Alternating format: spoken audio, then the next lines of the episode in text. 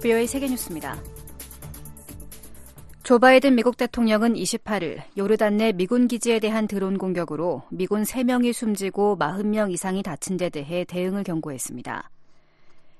이스라엘과 팔레스타인 무장정파 하마스 간 전쟁이 시작된 이후 중동 지역에서 미군 사망자가 발생한 것은 이번이 처음입니다. 바이든 대통령은 이날 성명에서 이번 공격은 이란의 지원을 받아 시리아와 이라크에서 활동하는 급진 무장단체들의 소행이라며 우리가 원하는 시간에 우리의 방식으로 모든 관련자들에게 책임을 물을 것이라고 밝혔습니다. 로이드 오스틴 국방장관도 성명에서 미군 병사들에 대한 공격을 용인하지 않을 것이라며 미국과 미군 그리고 미국의 이익을 지키기 위해 필요한 모든 행동을 취할 것이라고 말했습니다. 이런 가운데 유엔 주재 이란 대표부는 29일 성명에서 이란은 미군 기지에 대한 이번 공격과 연관이 없다며 영내 미군과 저항단체들 간 갈등으로 서로에 대한 보복 공격이 이루어지고 있다고 주장했습니다. 나세르 카나니 이란 외교부 대변인도 성명에서 저항단체들은 이란의 명령을 받지 않는다며 이번 공격과의 연관성을 부인하고 시리아와 이라크에 대한 미국의 공격과 가자 지구에서의 전쟁이 계속되는 것은 영내 불안을 가중시킬 뿐이라고 말했습니다.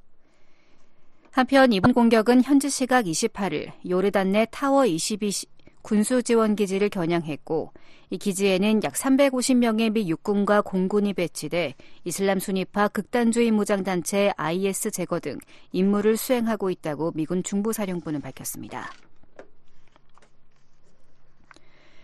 일본과 독일이 29일 양국 간 군수 지원 협정을 체결했습니다.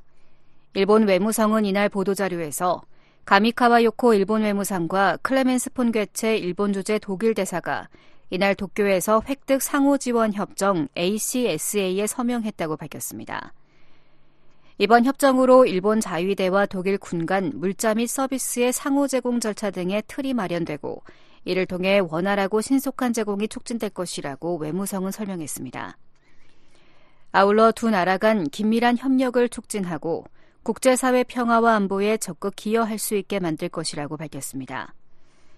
이번 획득 상호 지원 협정은 식량과 연료, 탄약을 공유하는 절차를 간소화하는 내용을 담고 있으며 이를 바탕으로 연합훈련 중 서로의 시설을 사용할 수 있게 될 것이라고 일본 교도통신이 보도했습니다.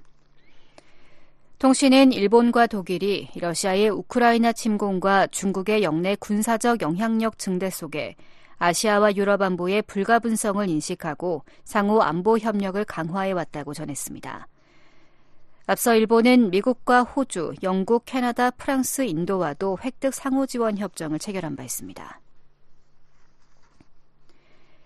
이란이 28일 자체 개발한 로켓으로 인공위성을 발사하는 데 성공했다고 이란 국영 매체가 보도했습니다.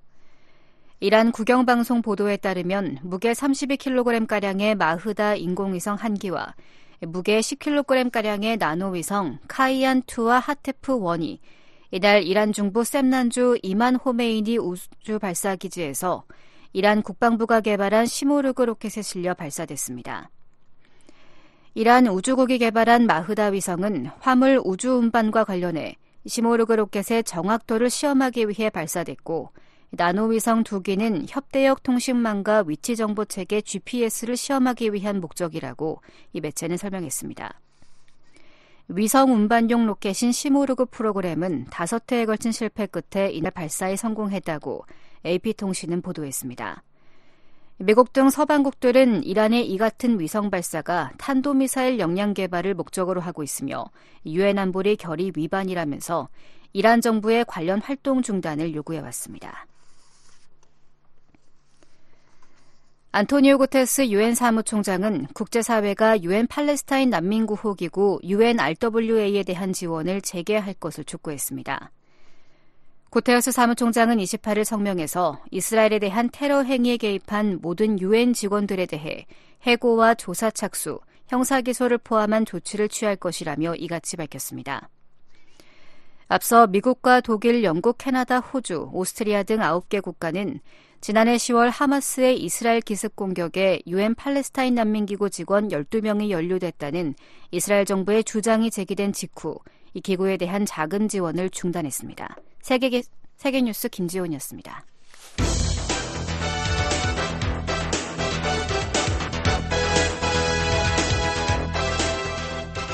워싱턴 뉴스 광장.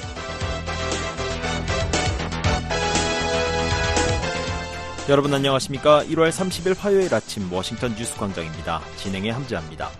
먼저 이 시간 주요 소식입니다. 북한은 28일 시험 발사한 미사일이 새로 개발한 잠수함 발사 순항 미사일이라고 밝혔습니다. 제이크 설리번 미국 국가안보 보좌관이 왕이 중국 외교부장에게 북한의 무기 실험과 북러 협력에 대한 우려를 제기했다고 미국 정부 고위 당국자가 밝혔습니다. 미국 백악관은 북한의 첨단 무기 능력 추구와 관련해 동맹국 보호 의지를 재확인했습니다. 오늘 북한은 모든 지역 대체로 맑다가 오후부터 차차 흐려지겠습니다. 서쪽에서 들어온 미세먼지로 공기는 탁할 것으로 예상됩니다.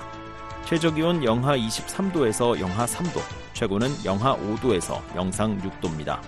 동해 앞바다 물결은 0.5에서 1.5m, 서해 앞바다는 0.5m로 일겠습니다. 첫 소식입니다. 북한은 28일 시험 발사한 미사일이 새로 개발한 잠수함 발사 순항 미사일이라고 밝혔습니다. 한국 군 당국은 미사일 비행 시간 등 북한의 발표에 미심적인 부분이 많다고 지적했습니다. 서울에서 김환용 기자가 보도합니다. 김정은 북한 국무위원장이 지난 28일 잠수함 발사 순항 미사일 시험 발사를 지도하고 핵 잠수함 건조 사업을 둘러봤다고 대외 관용 조선중앙통신과 노동당 기관지 노동신문이 29일 밝혔습니다. 북한 매체들은 김 위원장이 새로 개발된 잠수함 발사 전략 순항 미사일 불화살 3-31형 시험 발사를 지도했다고 전했습니다. 불화살 3-31형은 북한이 지난 24일 처음 발사한 신형 순항 미사일로 당시 북한은 개발 중에 있다며 첫 시험 발사라고 밝힌 바 있습니다. 북한 매체들은 28일 발사한 미사일들이 각각 7,421초, 7,445초간 동해 상공에서 비행해 선 목표를 명중 타격했다고 전해 이번에 발사한 미사일은 두 발로 추정됩니다. 북한 매체들은 비행거리는 공개하지 않았습니다. 북한 매체들이 공개한 사진에 따르면 미사일은 비스듬한 각도로 수면 위로 떠올라 수직 발사관이 아닌 어뢰 발사관 등을 통해 발사된 것으로 추정됩니다. 미사일 동체는 무늬 없이 흰색으로만 도색돼 어두운 색의 화살 1형 그리고 탄두부가 흰색과 검은색 체크 무늬인 화살 2형 등 북한의 기존 순항 미사일들과 구분됐습니다. 또 사진에 따르면 불화살 3-31형이 뿜어낸 자욱한 연기 때문에 잠수함에서 발사된 것인지 아니면 미사일 시험 발사용 바지선에서 발사된 것인지 명확하지 않습니다. 한국합동참모본부는 앞서 28일 북한이 오전 8시께 잠수함 관련 시설이 밀집한 함경남도 신포시 인근 해상에서 순항미사일을 여러 발 발사했다고 밝혔습니다. 무기체계 전문가들은 북한이 발표한 비행시간으로 미루어 아음속의 속도를 내는 순항 미사일의 최고 속도를 감안하면 비행거리가 2,000km 정도로 추산된다며 주일 미군까지 사정권에 들어갈 수 있다고 보고 있습니다. 이성준 합참 공보실장은 29일 정례 브리핑에서 북한이 주장한 비행시간 등이 과장됐을 가능성에 무게를 두고 있다며 추가적인 사항은 미한 정보당국이 분석 중이라고 밝혔습니다. 무기체계 전문가들은 순항미사일이 신형이 맞다면 지상과 수중 바지선 등에서 수차례 시험 발사를 거쳐야 잠수함에서의 시험 발사를 할 수 있다고 말합니다. 이 공보실장은 이 때문에 신형 미사일을 첫 시험 발사한 뒤 불과 나흘 만에 수중 발사를 한 데 대해서도 의문을 제기했습니다. 동일한 미사일도 어디에서 쏘느냐에 따라서 상당한 기술적 보완이나 발전이 있어야 됩니다. 그런데 그렇게 짧은 기간에 발사 플랫폼을 바꿨다는 것은 또 제가 아까 말씀드린 과장 가능성에서도 연관이 있을 것이라고 봅니다. 잠수함에서 쏜 것이라면 북한이 작년 9월 핵공격이 가능한 첫 전술핵 공격 잠수함이라며 공개한 김군옥 영웅함에서 발사됐을 가능성이 있습니다. 기존 로미오급을 개조한 3,000톤급 잠수함인 김군옥 영웅함에선 탄도미사일과 순항미사일을 모두 발사할 수 있습니다. 북한은 이보다 앞서 지난해 3월 12일 신포급 잠수함인 824 영웅함에서 비행거리 1,500km급 장거리 전략 순항 미사일을 시험 발사한 적이 있습니다. 한국 민간 연구기관인 아산정책연구원 양옥 박사는 이번에 사진으로 공개된 미사일 외형은 북한의 기존 화살 1형 순항 미사일과 비슷하고 순항 미사일의 비행 속도를 최대 속도가 아닌 통상 속도인 마하 0.6 수준으로 계산하면 사거리도 1500km로 화살 1형과 같은 수준이라고 말했습니다.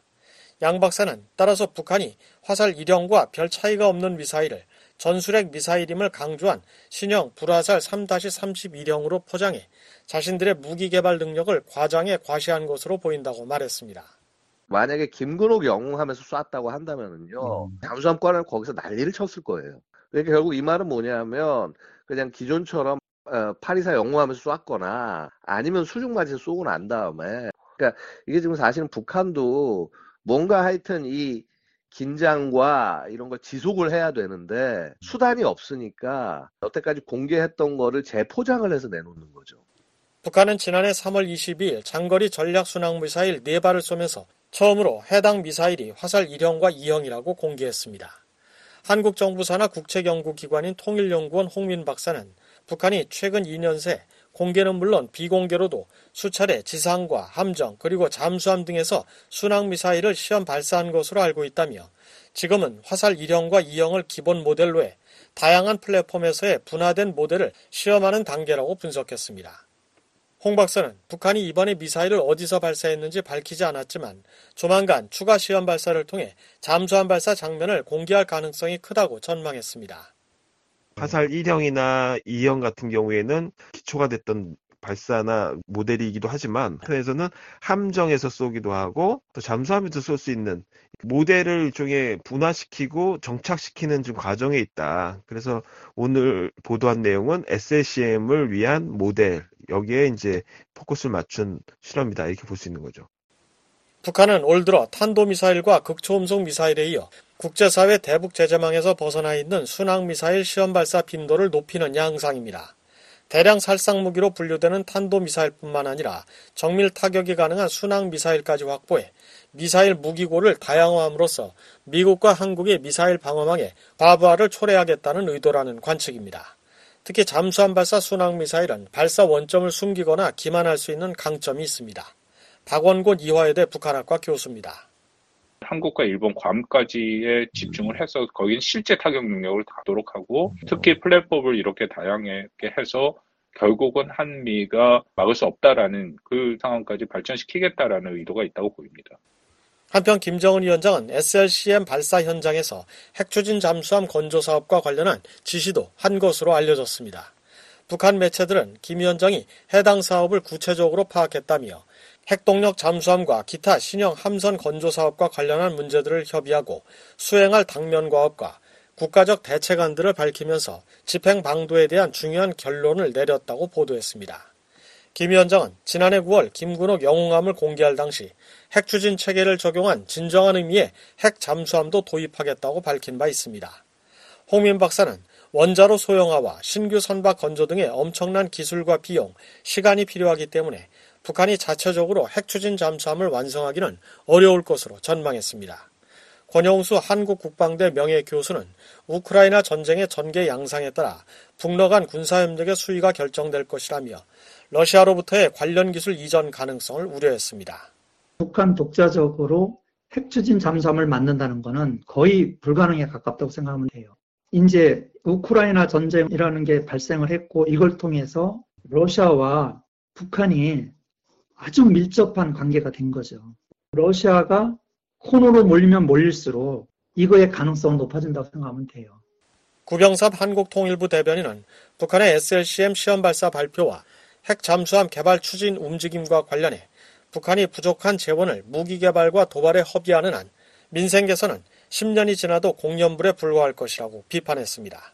서울에서 VOA 뉴스 김환용입니다.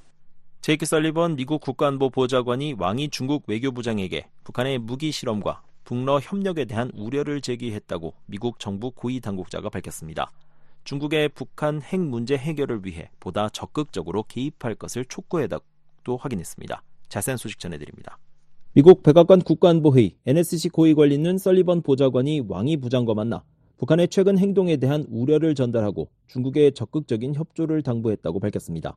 이 관리는 27일 전화브리핑에서 양측의 의제에 북한 문제가 포함된 사실을 확인하면서 우리는 최근 북한의 무기 실험에 깊이 우려하고 있다고 말했습니다.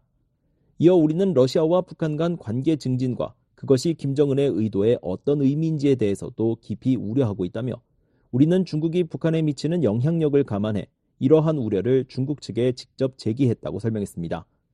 앞서 설리번 보좌관과 왕이 부장은 25일과 26일 태국 방콕에서 회동했습니다. 이 관리는 우리는 양국 대표들 간의 이러한 논의가 계속되기를 바란다며 최근 평양을 방문한 순웨이 둥 중국 외교부 부부장과의 향후 논의를 사례로 제시했습니다.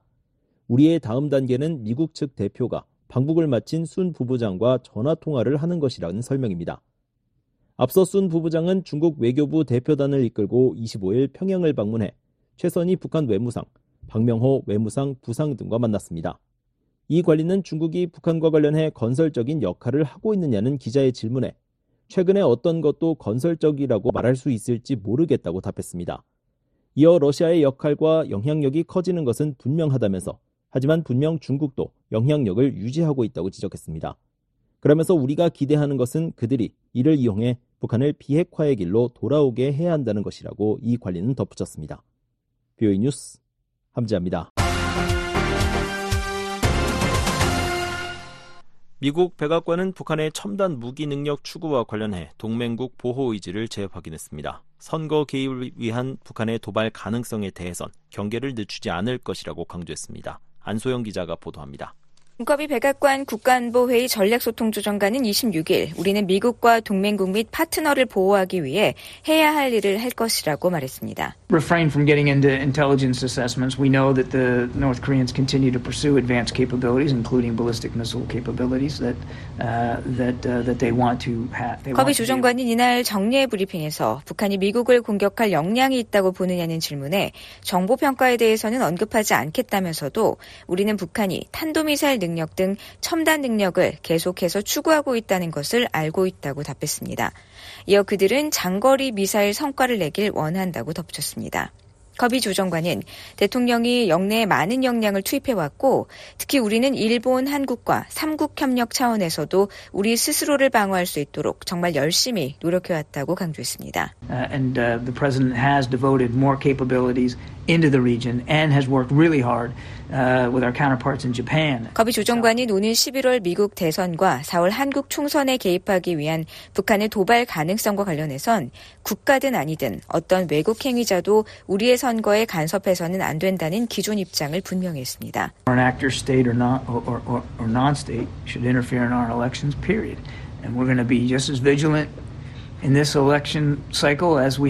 커비. 조정관은 우리는 이번 선거 기간에도 과거와 마찬가지로 선거 개입 시도를 식별하고 저지하기 위해 방심하지 않을 것이라고 덧붙였습니다. 일각에선 새해에도 북한이 도발을 이어가는 것은 미국과 한국의 선거에 영향을 미치기 위한 것이라고 분석했습니다.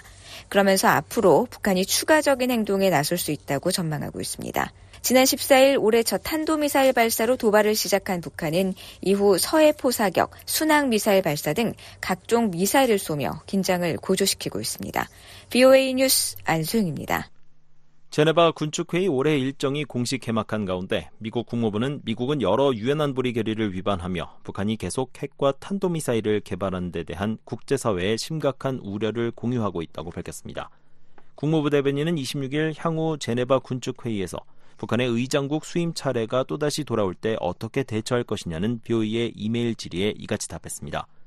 다만 군축회의 의장국은 66개 회원국이 4주간 격으로 돌아가며 북한은 앞으로 10년 동안 의장국을 맡지 않을 예정이라고 말했습니다. 이어 의장직 자체는 의정 기능일 뿐이라며 어떤 군축회의 의장도 미국을 포함한 다른 군축회의 회원국의 합의 없이는 결정을 내릴 수 없다고 강조했습니다. 앞서 북한은 군축회의 회원국들이 돌아가며 의장국을 맡는 관행에 따라 지난 2022년 5월 말부터 약 4주 동안 순회 의장국을 맡은 바 있습니다. 당시 미국을 비롯한 국제사회는 유엔 안보리 결의를 위반하며 핵과 탄도미사일을 개발 중인 북한이 국제사회 군축 문제를 다루는 군축회의 순회 의장국을 맡는 것이 부적절하다고 지적했었습니다. 북한을 포함해 65개 회원국의 제네바 군축회의는 1979년 설립된 세계 유일의 다자 군축 협상 포럼으로 핵무기와 화학무기 등 대량 살상 무기와 재래식 무기 등의 군축과 국제 안보, 신뢰 구축 등의 문제를 논의합니다. 미국 전문가들은 북러 무기 거래로 북한의 군사 역량이 강화되고 영내 및 세계 안보에 대한 위협이 커지고 있다고 진단했습니다. 군사 역량과 중러와의 협력을 강화한 북한의 다음 도발은 훨씬 더 심각할 수 있다는 전망도 나왔습니다. 안준호 기자가 보도합니다.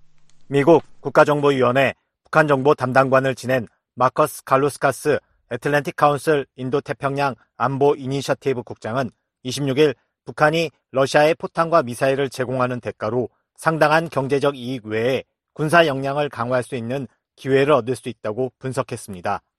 갈루스카스 국장은 이날 워싱턴의 싱크탱크인 애틀랜틱 카운슬이 개최한 웨비나에서 러시아가 우크라이나에 미사일을 발사하는 것은 본질적으로 북한의 실제 작전 상황에서 미사일 성능을 시험할 수 있는 기회를 주는 것이라고 지적했습니다. 북한이 러시아의 불법적인 우크라이나 침략 전쟁에 탄도미사일 등을 제공함으로써 미사일 성능을 시험 검증하고 개선하는 등 군사 역량을 강화하고 있다는 겁니다. 갈로스카스 국장은 북한은 미사일의 성능을 평가할 수 있고 불행하게도 잠재적으로 계속 계산할 수 있다면서 하지만 그보다 그 다음에 일어날 일이 더 걱정스럽다고 말했습니다. but also uh, very specifically allows them to then evaluate uh, the performance of these missiles and then unfortunately uh, potentially continue to refine and, and protect, perfect them. 갈루스카스 국장은 백악관이 최근 북한의 러시아에 대한 무기 지원 대가로 북한에 유입될 수 있는 것들로 전투기, 지대공 미사일, 장갑차, 탄도미사일 생산 장비와 재료, 기타 첨단 기술 등의 구체적인 목록을 제시했다고 말했습니다.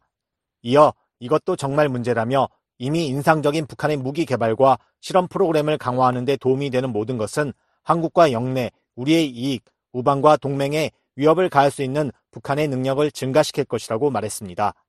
그러면서 앞으로 러시아가 북한의 군사 분야에서 실질적인 이점을 제공할 수 있는 실질적인 위험이 분명히 있다고 지적했습니다. And so, so that's also really problematic. Any anything that helps North Korea build up its uh, its already uh, impressive program of weapons development and testing. 존 허브스트 전 우크라이나 주재 미국 대사는 이날 웨비나에서 러시아가 북한과 이란의 무기 지원을 받아 전쟁을 계속할 수 있게 됐다고 비판했습니다. The fact that Russia was running out of its own missiles and running out of its own drones, which is why it became reliant on Iranian drones a few months into the big invasion. 허브스트 전 대사는 러시아는 자체 미사일과 드론이 부족했기 때문에 대규모 침공 몇 달 후 이란의 드론에 의존하게 됐으며 평양에서 이런 물자를 공급받아 작전을 계속할 수 있었다고 지적했습니다. 전문가들은 그러나 북러 무기 거래와 이에 따른 위협을 막기 위해 한국과 일본이 실제로 할 수 있는 일은 많지 않다고 진단했습니다. 갈루스카스 국장은 중국과 러시아가 실제로 유엔 제재에 협조하고 이를 준수하지 않는다면 북한의 중국 및 러시아와의 거래를 실제로 방해하긴 어렵다며 북한과 러시아는 국경을 맞대고 있고 제재를 회피하기 위해 협력한 전례가 있다고 지적했습니다. 또 한국과 일본은 모두 훌륭한 동맹이지만 과연 그들이 이런 활동에 큰 영향을 미칠 수 있을지 잘 모르겠다고 말했습니다. 그러나 유엔 제재가 러시아 무기 생산에 큰 영향을 끼친 만큼 제재를 강화해야 한다는 지적도 나왔습니다. 허브스트 전 대사는 유엔의 제재가 러시아의 무기 생산에 큰 영향을 미쳤다며 러시아가 드론과 미사일을 이란에 이어 이제는 북한에 의존할 수밖에 없었던 이유 중 하나라고 말했습니다. 이어 제재가 효과를 발휘하고 있고 강화될 수 있는 만큼 제재를 강화할 방법을 모색해야 한다며 서방의 부품을 러시아에 공급하는 데 도움을 주는 국가와 기업을 엄중 단속해야 한다고 강조했습니다. So the sanctions are doing their work. They could be tightened. We should be seeking for ways to tighten them. We should be cracking down on countries and businesses that are...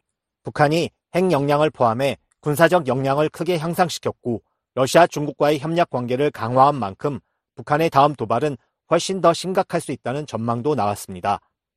갈로스카스 국장은 김정은 북한 국무위원장이 전쟁을 하겠다는 전략적 결단을 내렸다는 일각의 주장에 동의하지 않는다면서도 아직은 제한적인 북한의 공세가 매우 빠르게 증가할 경우 대규모 전쟁의 위험성을 인정하는 것이 중요하다고 말했습니다. But I, I think it's important to acknowledge the risk of major, if, if still limited aggression by North Korea is growing very rapidly.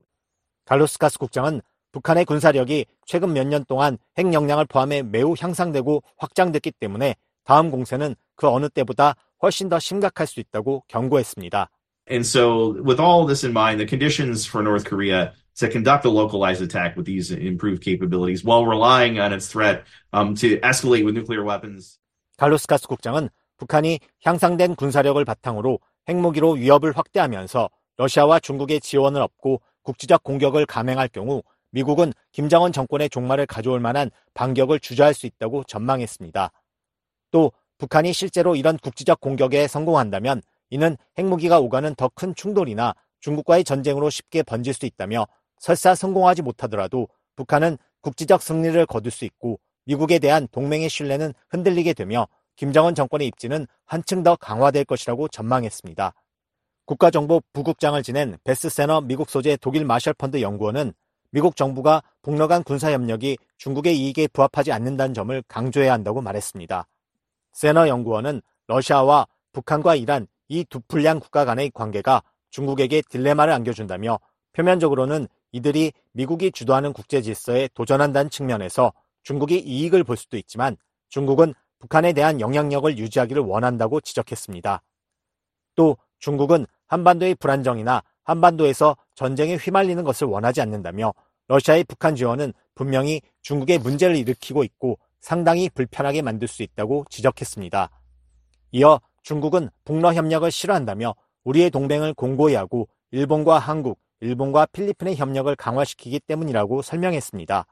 그러면서 이 모든 것들은 바로 바이든 행정부 정책에 대해 중국이 싫어하는 것들이라며 따라서 우리는 이런 노력을 배가하고 이런 것들이 실제로 중국의 장기적인 이익에 부합하지 않는다는 것을 중국이 이해하도록 해야 한다고 강조했습니다. China hates that because it solidifies our alliances. It solidifies the Japan South Korea alliance and the Japan Philippine alliance. 전체주의 국가들의 공세에 대비하려면 방위산업 역량을 강화해야 한다는 제언도 나왔습니다. 허브스트 전 대사는 모스크바의 대규모 우크라이나 침공으로 우리가 배운 것은 강대국과의 전쟁엔 탄약과 장비가 많이 필요하다는 것이라며 러시아의 추가 공세와 중국의 공세에 대비하려면 아직까지 하지 않은 방위 산업을 크게 강화해야 하며 동맹들도 그렇게 해야 한다고 말했습니다. What we've learned as a result of Moscow's big invasion of Ukraine is that war with major powers is ammunition and equipment intensive. 허브스트 전 대사는 공세로부터 세계를 보호하고 강대국 전쟁을 방지하며 대량 학살을 막는 것이 도덕적 선이라고 믿는다면 우리는 민주주의의 무기고가 돼야 한다고 강조했습니다. VOA 뉴스 안준호입니다. 유엔 아동기금 유니세프는 지난해 북한에서 어린이 등 130만 명에게 백신을 접종했다고 밝혔습니다. 유니세프 동아태 지역 대변인은 VOA의 관련 질의에 세계 백신 면역 연합의 지원으로 지난해 북한에서 3월과 10월에 예방 접종을 실시했다고 설명했습니다. 그러면서 북한 어린이 59만 4천 명에게 소아마비 백신을 접종하고 50만 명의 어린이에게 소아결핵 예방 접종 BCG를 접종했다고 밝혔습니다. 또한 홍역 백신은 15만 4천 명, 디프테리아, 백일해 파상풍, B형 간염 등을 예방하는 혼합 백신은 5만 명의 어린이에게 각각 접종됐다고 덧붙였습니다. 유니세프 동아태 지역 대변인은 지금 현재 수많은 백신 재고를 보충할 필요가 있다며 이 같은 백신들을 북한으로 반입하기 위해 북한 보건성과의 논의를 진행하고 있다고 말했습니다. 북한이 코로나 방역을 이유로 2020년 1월부터 국경을 봉쇄하면서 북한에서 철수한 유니세프는 복귀 가능성과 관련해선 북한의 전면적인 국경 개방 시기는 북한 당국에 달렸다는 입장만 전하고 있습니다. 영국 상원의원이 북한에서 한국 드라마를 봤다는 이유로 10대 소년 2명에게 12년의 노동 교화형이 선고된 것은 야만적 처벌이라고 비판했습니다. 김정은 위원장이 무엇을 두려워하는지를 역설적으로 보여준다는 전문가 지적도 나왔습니다. 김영건 기자가 보도합니다. 영국 의회 북한 문제에 관한 초당파 의원 모임 APPG 공동의장인 데이비드 알턴 상원의원은 북한에서 한국 드라마를 본 10대에게 중형이 선고된 것과 관련해 이러한 야만적인 처벌은 북한 김씨 일가 정권의 잔인한 본질을 강조한다고 비판했습니다.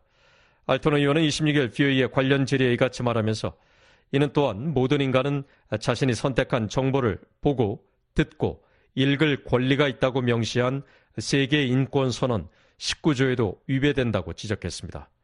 앞서 한국의 샌드 연구소는 최근 평양의 16살 소년들이 한국 드라마를 시청하고 유포했다는 이유로 12년의 노동교화형을 선고받는 영상을 입수해서 자체 유튜브 채널과 영국 BBC 방송을 통해 공개했습니다. 평양시가 학습재강용으로 배포한 이 영상엔 머리를 빡빡 밀고 손목에 수갑을 찬 채 죄수복을 입고 끌려 나온 16살의 어린 리모 군과 문모 군이 공개 재판을 통해 12년의 노동교화형을 선고받는 모습이 담겨 있습니다. 두 소녀는 평양 산마 고급 중학교 학생들로 화면엔 수백 명의 학생들이 이들의 재판을 지켜보는 모습도 담겼습니다. 영상 속 아나운서는 소년들이 썩어 빠진 괴뢰 문화를 시청하고 유포해 반동사상 문화 배격법에 따라 처벌되었다며 모두 썩어 빠진 괴뢰 문화 오염자들이라고 비판했습니다. 영국의 BBC 방송은 이 영상이 2022년 평양시가 주민 학습용으로 배포한 것을 내부 관계자가 휴대전화로 촬영한 것이라고 전했습니다. 알톤 의원은 별도로 영국 외무부에 서면 질의서를 보내 영국 정부가 이런 심각한 문제에 대해 어떻게 평가하고 있는지 영국 주재 북한 대사에게 마지막으로 인권 침해 문제를 제기한 시점이 언제인지를 물었습니다. 알톤 의원은 지난 12일 VOA와의 인터뷰에서 외부 정보 통제를 비롯해 김정은 체제에서 전반적인 인권 상황이 더 권위주의적으로 악화했다며 우려를 나타냈습니다. 그러면서 외부에선 인권 탄압자들에 대한 책임 규명 노력을 강화하고 내부에선 용기 있는 사람들의 개선 의지가 필요하다고 강조했습니다. I would appeal to North Korean officials to do what they can to challenge and change the regime. 알톤 의원은 북한 당국자들에게 북한 주민의 이익을 위해 북한 체제에 도전하고 변화시키기 위해 할 수 있는 모든 일을 할 것을 호소한다며 북한을 개혁할 의지가 전혀 없어 보이는 김씨 왕조 가문이 지배하는 북한 독재 정권에서 계속 살지 않는 것, 그것이 진정한 도전이라고 지적했습니다. 다음 달 미국 의회 산하 초당적 협의체인 의회 행정부 중국위원회가 개최하는 중국 UPR 관련 청문회에 출석하는 세계 기독교연대의 벤 로저스 동아시아 담당 선임 분석관도 평양시 소년들에 대한 노동 교화형을 비판했습니다. 로저스 선임 분석관은 인터넷 사회 관계망 서비스인 X에 이 영상을 링크하며 김정은의 반인도적 범죄는 끊임없는 야만과 비인간성으로 계속되고 있다고 비판했습니다. 미국 허드슨 연구소의 패트릭 크로닌 아태 담당 안보석좌도 X에 이 영상을 링크한 뒤 중노동 등의 해시태그를 달며 김정은은 무엇이 그를 두렵게 하는지를 우리에게 보여준다고 지적했습니다. 북한 당국은 모든 주민이 표현의 자유를 누리고 있다고 주장합니다. 북한은 지난 2019년 5월 유엔 인권위사회가 실시한 3차 보편적 정례 검토 UPR 실무그룹에 제출한 국가보고서에서 표현의 자유와 정보 접근에 대한 국민의 권리는 사회주의 헌법, 신소청원법, 저작권법, 컴퓨터 소프트웨어 보호법, 전자증명법, 전기통신법 등 기타 법률에 관해 의해서 보호된다고 주장했습니다. 한편 알톤 의원은 BOA에 최근 한국 정부가 중국에 대한 UPR에서 탈북민 강제 북송 문제를 제기한 데 대해 한국 정부의 경의를 표한다고 말했습니다. 그러면서 국제사회는 강제 북송과 중국의 1951년 난민협약 위반 그리고 강제 북송으로 인한 끔찍한 탈북민들의 고통을 규탄할 기회를 놓치지 말아야 한다면서 유엔 총회와 유엔 안보리에서 이 문제를 제기해야 한다고 강조했습니다. 비엔뉴스 김영권입니다. 유엔 안보리가 북한의 환적지로 지목한 서해 석도 인근 해상에서 또다시 선박 여러 척이 선체를 맞댄 장면이 확인됐습니다. 앞서 초도 인근에서 집중적으로 이루어졌던 환적 의심 행위가 무대를 옮겨 여전히 활발히 진행 중입니다. 자세한 소식 전해드립니다. 25일 북한 서해 석도 동쪽 해상을 촬영한 플래닛랩스의 위성 사진에 나란히 선체를 맞댄 선박 여러 척이 포착됐습니다. 약 40에서 100m 길이의 선박 6척이 각각 2개 무리로 나뉘어 붙어 있습니다. 이 중 한 개 무리는 100m 길이 선박과 40m 길이 선박이 가운데에 50m 길이의 선박을 사이에 둔 채 밀착했습니다. 또 이 지점에서 북동쪽으로 약 600m 떨어진 지점에서도 50에서 60m 선박 3척이 선체를 맞댄 장면이 포착됐습니다. 모두 유엔 안보리 대북제재위원회 전문가 패널이 지적한 전형적인 불법 환적 장면입니다. 앞서 유엔 안보리 대북제재위원회 전문가 패널은 지난해 발행한 중간 보고서에서 석도 인근 해상을 새로운 환적지로 지목한 바 있습니다. 지난해 중순까지는 초도 인근 해상에서 주로 환적이 이루어졌지만 최근 들어서는 초도에서 북동쪽으로 약 20km 떨어진 곳으로 이동했다는 설명이었습니다. 이후 VOA는 작년 11월부터 12월 말까지 석도 일대에서 환적 의심 정황만 약 30건 포착했는데 올해에도 1, 2일에 한 건 이상씩 지속적으로 관련 사례가 확인되고 있습니다. 유엔 안보리는 지난 2017년 채택한 결의 2375호 11조를 통해 북한이나 북한을 대리하는 선박이 어떤 물품도 건네받지 못하도록 했습니다. 문제의 선박이 환적을 통해 어떤 물품을 주고받았든 모두 제재 위반에 해당한다는 의미입니다. 전문가 패널은 지난해 초 발행한 보고서에서 해외에서 출항한 선박이 북한 영해에서 북한 선박과 만나 환적한 뒤 종류를 알 수 없는 화물을 북한 남포로 옮기는 방식으로 제재를 피해왔다고 밝혔습니다. 뷰이 뉴스 함재합니다.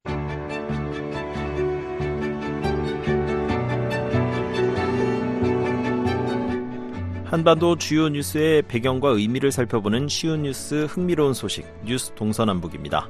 김정은 북한 국무위원장이 최고인민회의에서 경제가 상당한 어려움을 겪고 있다고 밝혔습니다. 김 위원장은 지방 경제가 한심한데 간부들은 속수무책으로 앉아 있다고 비판했습니다.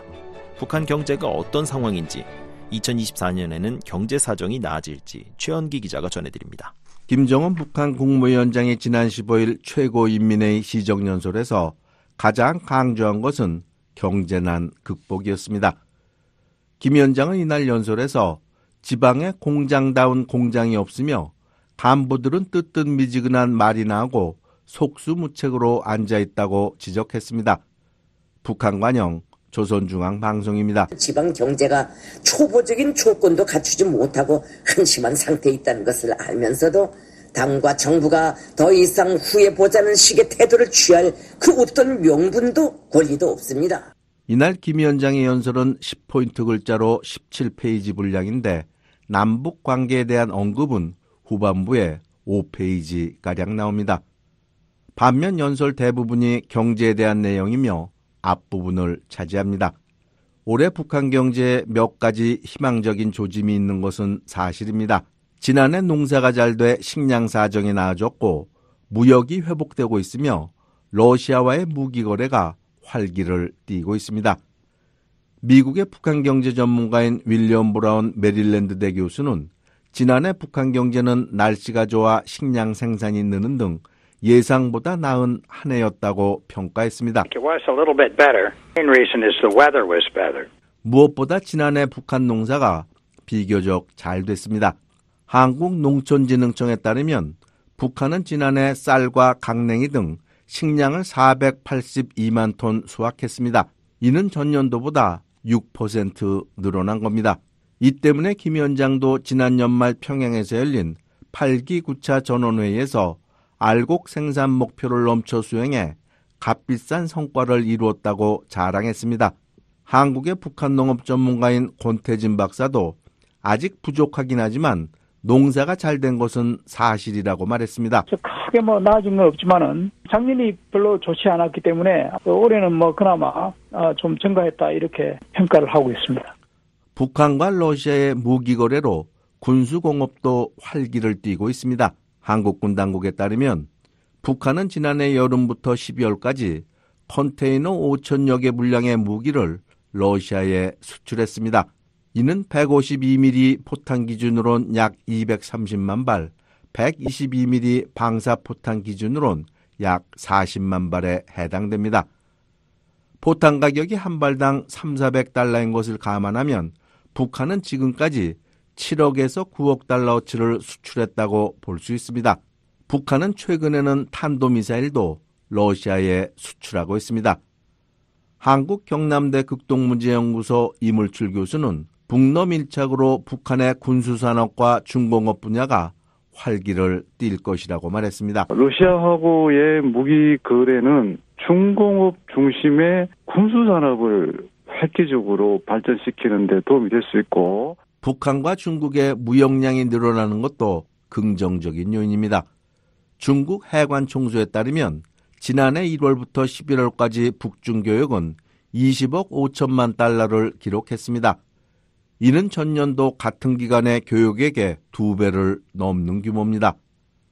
문제는 북한 경제가 호전될 것이라는 조짐은 있지만 경제난을 극복하기에는 갈 길이 멀다는 겁니다. 우선 식량 문제의 경우 유엔 식량농업기구에 따르면 북한의 식량 수요는 595만 톤입니다. 그런데 북한의 지난해 식량 생산량은 482만 톤입니다. 중국과 러시아로부터 27만 톤 정도를 수입했다고 해도 여전히 86만 톤이 부족한 상황입니다. 게다가 북한 당국은 지난해 가을부터 장마당 곡물 판매를 금지하고 정부가 운영하는 양곡 판매소에서만 팔도록 하고 있습니다. 권태진 박사는 당 간부는 양곡 판매소 덕을 볼지 모르지만 일반 주민들은 별 혜택이 없다며 올해도 식량난은 계속될 것이라고 말했습니다. 판매소의 혜택을 보는 사람들은 어, 공장이나 기업소에 착실히 출근하는 사람들이 또 혜택을 보는 것이고 이도 저도 아닌 사람들은 시장 가서 여전히 어, 그 비싼 가격에 곡물을 사 먹어야 되는 그런 형편입니다. 북한과 러시아의 무기 거래도 정상적인 거래가 아닙니다. 북한이 포탄 수출의 대가로 러시아로부터 돈을 받아 식량난을 해결하고 원자재를 수입해 공장과 기업소를 돌린다면 경제난이 완화될 수 있습니다. 그러나 북한은 포탄 수출의 대가로 전투기와 미사일, 인공위성 기술 같은 무기와 장비를 도입하려는 것으로 보입니다. 존 커비 미 백악관 국가안보회의 전략소통조정관은 4일 브리핑에서 북한이 지원에 대한 대가로 전투기, 지대공 미사일, 장갑차, 탄도미사일 제조 장비, 다른 첨단 기술과 관련된 군사 원조를 원하는 것으로 평가하고 있다고 말했습니다. Pyongyang is seeking military assistance from Russia, including fighter aircraft, surface-to-air missiles, armored vehicles, ballistic missiles. 북한이 무기 수출로 번 돈을 핵과 미사일 개발, 그리고 무기 도입에 사용한다면 주민들의 민생에는 도움이 안 된다고 탈북민 조충희 씨는 말했습니다. 군사 설비나 장비 이런 것들로 이제 받기 때문에 도움이 안 되고 체제 유지에 이제 모든 게 맞춰져 있으니까 이제 절대로 도움이 될 수가 없는 거죠. 북한과 중국의 무역이 늘어나는 것은 긍정적인 요인입니다. 그러나 북한 수뇌부는 귀중한 외화를 위스키와 와인을 수입하는 데 사용하고 있습니다. 북한이 지난해 중국으로부터 수입한 위스키는 393만 달러어치, 와인은 269만 달러어치에 달합니다. 모두 사상 최대치입니다. 브래들리 뱁슨 전 세계은행 고문은 VOA와의 전화통화에서 수입 위스키와 와인은 주민의 필요를 희생해서라도 평양 엘리트들의 충성심을 유지하려는 것이라고 말했습니다.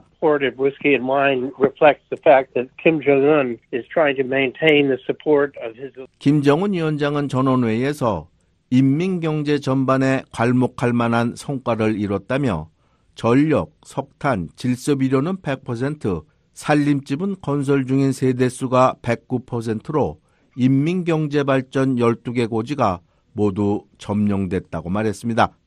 전문가들은 북한 당국의 이 같은 발표에 석연치 않다는 반응을 보이고 있습니다.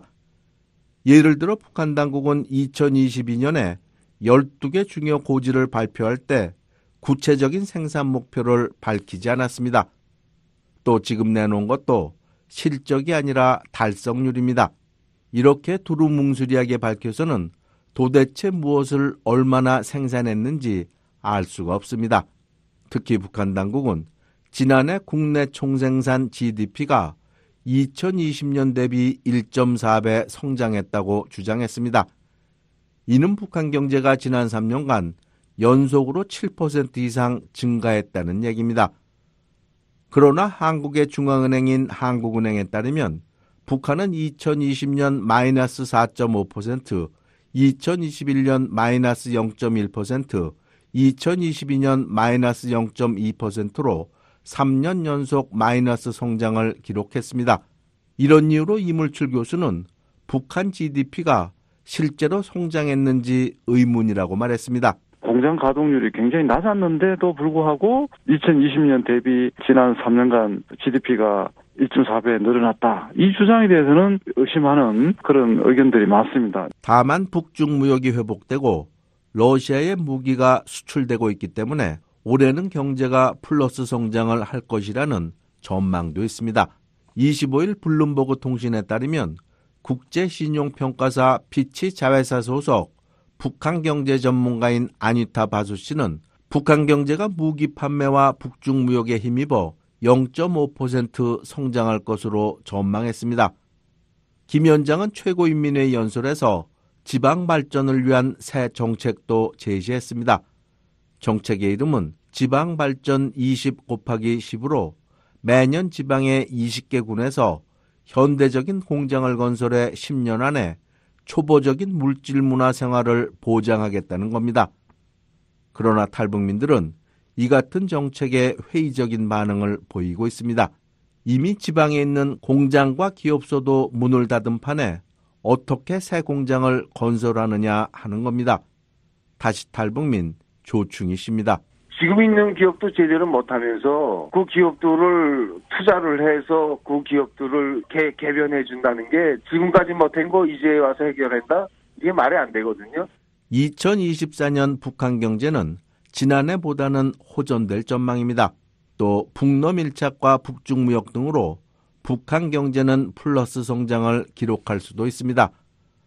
그러나 핵과 미사일 개발로 인한 국제사회의 대북 제재가 계속되는 한 북한의 구조적 경제난은 계속될 것으로 보입니다. VOA 뉴스 최원기입니다.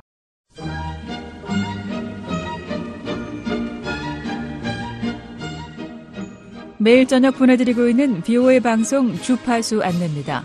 BOA 저녁 방송은 매일 밤 8시부터 자정까지 4시간 동안 중파 1188kHz로 청취하실 수 있습니다. 또 밤 9시부터 10시까지 1시간 동안은 단파 7465, 9490, 11570kHz로 밤 10시부터 12시까지 2시간 동안은 단파 9800, 9985, 11,570kHz로 청취 가능합니다. 또 인터넷으로 청취 가능한 VOA 방송 웹사이트 주소는 www.voakorea.com, voakorea.com입니다. 다양하고 신속한 세계 소식 VOA 방송과 함께 하시기 바랍니다.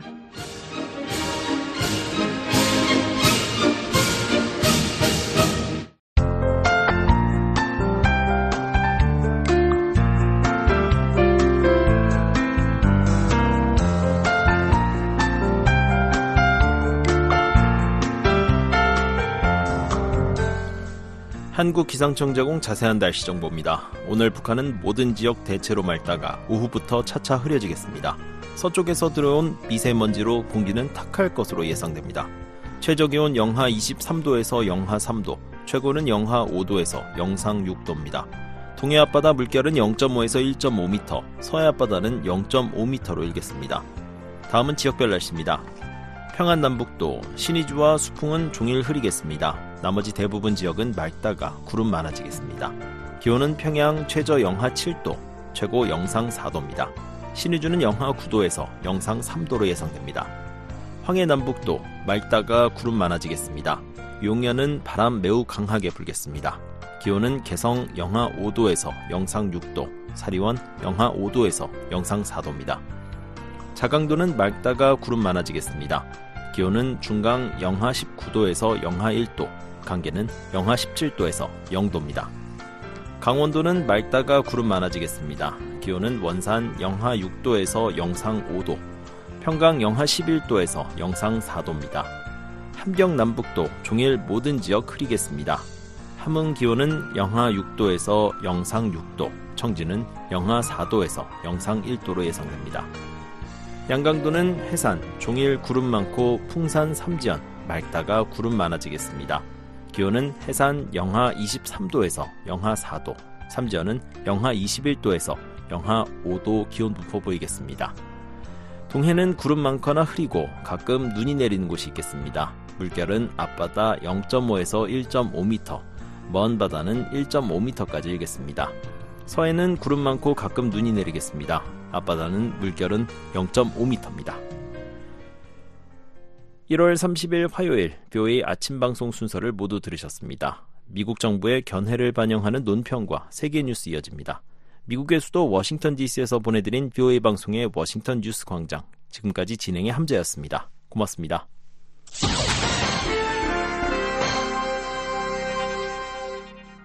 미국 정부의 견해를 반영하는 논평입니다. 태평양 파트너십은 매년 인도 태평양 지역에서 실시되는 다국적 인도주의 지원 및 재난 구호 훈련 중 가장 큰 규모로 약 1,500명의 인력이 참여하고 있습니다. 또 호주와 캐나다, 칠레와 일본, 한국, 뉴질랜드, 영국, 미국이 참여하고 있습니다. 태평양 파트너십 2023은 하와이 진주만에 본부를 둔 제31 구축함 함대에 클라우딘 칼로리 사령관이 지휘합니다. Pacific Partnership was born out of the devastation uh, wrought by the December 2004 tsunami uh, that swept through parts 칼로리 사령관은 태평양 파트너십은 지난 2004년 12월 남아시아와 동남아시아 일부 지역을 휩쓴 쓰나미 참사 사건을 계기로 발족해 전 세계에서 가장 큰 자연재해에 대처하는 인도주의적 대응으로 시작됐다고 말했습니다. 그러면서 우리의 파트너들은 주최국과 국가의 초청에 따라 엔지니어링과 재난 대응, 공중 보건, 그리고 봉사활동과 같은 분야에서 맞춤형 인도주의적 구호 준비 활동을 한다고 말했습니다. 2004년 이후 태평양 파트너십은 직접적인 구호 활동에서 역량 강화 쪽으로 성격이 바뀌었다고 칼로리 사령관은 말했습니다. So any direct care uh, provided will be shoulder to shoulder with host nation and partner nations. And the intent is that we share the 칼로리 사령관은 직접적인 구호 활동은 주최국과 협력국이 어깨를 나란히 하고 진행될 것이며 우리의 의도는 그 후에도 지속적이고 적용 가능한 지식과 기술을 공유하는 것이 목적이라고 말했습니다. 지난 몇 년 동안 구호 활동을 예로 들면 2022년 통가의 화산 폭발과 쓰나미 사태, 2018년 북마리아나 제도의 태풍 피해 구호, 그리고 2011년 도호쿠 지진과 쓰나미 이후 일본 도모다치 구호 활동을 꼽을 수 있습니다. 칼로리 사령관은 인도 태평양이 과학자들이 말하는 태평양 불의 고리 안에 있다며 우리는 자연재해에 대응하기 위해 협력해야 한다고 말했습니다. So the United States and our partners, we stand ready to assist when called upon. 칼로리 사령관은 미국과 우리의 파트너들, 우리는 요청을 받았을 때 도움을 주기 위해 준비가 돼 있다고 말했습니다. 칼로리 사령관은 또 지속적인 우정과 협력을 위해 태평양 파트너십 같은 다자간 임무의 중요성을 강조했습니다. 그러면서 태평양 파트너십을 통해 각국이 신뢰를 계속 쌓아가고 있다며 이 기구는 지역의 평화와 안정을 위해 매우 중요한 요소라고 강조했습니다.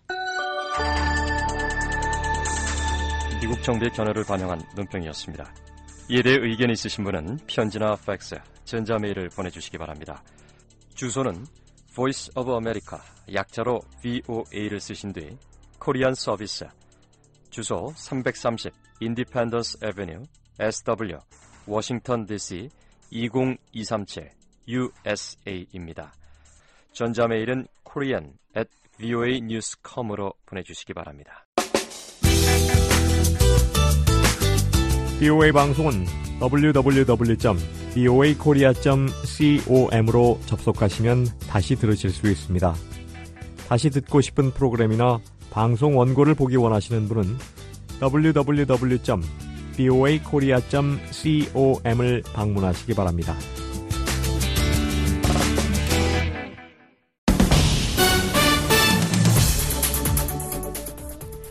VOA 세계뉴스입니다.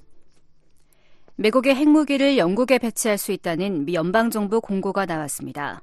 이 공고를 처음 보도한 영국 텔레그래프 신문은 미국이 영국에 핵무기를 옮길 수 있다고 보도했습니다. 신문은 영국에 주둔하는 미 공군 제48 전투비행단이 있는 레이큰히스 기지에 B-61 핵폭탄이 이전될 방침이라고 밝혔습니다. B-61 핵폭탄은 전폭기로 운반할 수 있는 미국의 핵무기입니다. 앞서 지난 23일 미국 정부의 공식 계약 웹사이트에 게시된 연방 공고에는 레이큰히스 기지에 대한 임박한 보증 지원 필요성이 언급됐습니다. 여기서 보증은 미 국방부가 핵무기를 안전하게 확보할 수 있는 능력을 지칭하는 용어입니다. 한편 제48 전투비행단은 29일 성명에서 어떤 일반적 또는 특정 장소에서의 핵무기 존재 유무를 확인하지도 부인하지도 않는 것이 미국의 정책이라고 밝혔습니다. 미국은 영국 레이큰히스 기지에 핵무기를 배치했었으나 2008년에 제거한 바 있습니다. 조 바이든 미국 대통령은 28일 요르단 내 미군 기지에 대한 드론 공격으로 미군 3명이 숨지고 40명 이상이 다친 데 대해 대응을 경고했습니다. 이스라엘과 팔레스타인 무장정파 하마스 간 전쟁이 시작된 이후 중동 지역에서 미군 사망자가 발생한 것은 이번이 처음입니다. 바이든 대통령은 이날 성명에서 이번 공격은 이란의 지원을 받아 시리아와 이라크에서 활동하는 급진 무장단체들의 소행이라며 우리가 선택하는 시간에 우리의 방식으로 모든 관련자들에게 책임을 물을 것이라고 밝혔습니다. 로이드 오스틴 국방 장관도 성명에서 미군 병사들에 대한 공격을 용인하지 않을 것이라며 미국과 미군 그리고 미국의 이익을 지키기 위해 필요한 모든 행동을 취할 것이라고 말했습니다. 이런 가운데 유엔 주재 이란 대표부는 29일 성명에서 이란은 미군 기지에 대한 이번 공격과 연관이 없다며 영내 미군과 저항 단체들 간 갈등으로 서로에 대한 보복 공격이 이루어지고 있다고 주장했습니다. 나세르 카난이 이란 외교부 대변인도 성명에서 저항 단체들은 이란의 명령을 받지 않는다며 이번 공격과의 연관성을 부인하고 시리아와 이라크에 대한 미국의 공격과 가자지구에서의 전쟁이 계속되는 것은 영내 불안을 가중시킬 것이라고 말했습니다. 한편 이번 공격은 현지 시각 28일 요르단 내 타워 22 군수 지원 기지를 겨냥했고 이 기지에는 약 350명의 미 육군과 공군이 배치돼 이슬람 순위파 극단주의 무장단체 IS 제거 등 임무를 수행하고 있다고 미군 중부사령부는 밝혔습니다. 일본과 독일이 29일 양국 간 군수 지원 협정을 체결했습니다. 일본 외무성은 이날 보도자료에서 가미카와 요코 일본 외무상과 클레멘스 폰게체 일본 주재 독일 대사가 이날 도쿄에서 획득 상호 지원 협정 ACSA에 서명했다고 밝혔습니다. 이번 협정으로 일본 자위대와 독일 군 간 물자 및 서비스의 상호 제공 절차 등의 틀이 마련되고 이를 통해 원활하고 신속한 제공이 촉진될 것이라고 외무성은 설명했습니다. 아울러 두 나라 간 긴밀한 협력을 촉진하고 국제사회 평화와 안보에 적극 기여할 수 있게 될 것이라고 말했습니다. 이번 획득 상호 지원 협정은 식량과 연료, 탄약을 공유하는 절차를 간소화하는 내용을 담고 있습니다. 또 이를 바탕으로 연합훈련 중 서로의 시설을 사용할 수 있게 될 것이라고 일본 교도통신이 보도했습니다. 통신은 일본과 독일이 러시아의 우크라이나 침공과 중국의 영내 군사적 영향력 증대 속에 아시아와 유럽 안보의 불가분성을 인식하고 상호 안보 협력을 강화해 왔다고 전했습니다. 최근 미사일과 드론이 동원된 공습으로 군사적 긴장이 고조된 이란과 파키스탄이 29일 안보 협력을 확대한다고 밝혔습니다. 자릴 아바스 질란이 파키스탄 외무장관과 호세인 아미르 압돌라히안 이란 외무장관은 이날 이슬라마바드에서 만나 이같이 밝혔습니다. 지난 19일 전화 통화를 통해 긴장 완화에 합의한다고 발표한 지 약 10일 만의 일입니다. 두 나라 외무장관은 상대방의 주권과 영토 보존을 존중할 것이라고 밝혔습니다. 압돌라이안 이란 외무장관은 양국 간 영토 분쟁이나 전쟁이 있었던 적은 없다고 말했습니다. 이어 테러 조직의 위협을 허용하지 않을 것이라며 에브라힘 라이시 이란 대통령이 곧 파키스탄을 방문할 것이라고 밝혔습니다. 질라니 파키스탄 외무장관도 이웃 국가들이 서로 강력한 소통 채널을 갖고 있다며 모든 채널이 가동됐고 양국 사이에 어떤 오해나 문제가 생겨도 해결할 수 있다고 설명했습니다.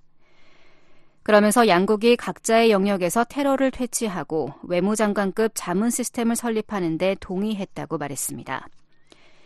지금까지 미국의 수도 워싱턴 DC에서 보내드린 VOA 세계뉴스 김지훈이었습니다. 지금까지 여러분께서는 VOA 아침 방송을 들으셨습니다. VOA 아침 방송은 매일 새벽 4시부터 6시까지 2시간 동안 단파 7465, 9575, 9800kHz로 보내드립니다.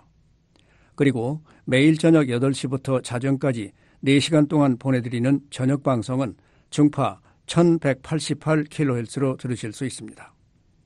또 저녁 방송 중 밤 9시부터 10시까지는 단파 7465, 9490, 11570kHz로 밤 10시부터 12시까지는 단파 9800, 9985, 11570kHz로도 들으실 수 있습니다. 또 새벽 2시부터 3시까지 1시간 동안 중파 1566kHz로 저희 VOA 방송 청취하실 수 있습니다. 함께 해주신 여러분 감사합니다. 다음 방송 시간까지 안녕히 계십시오.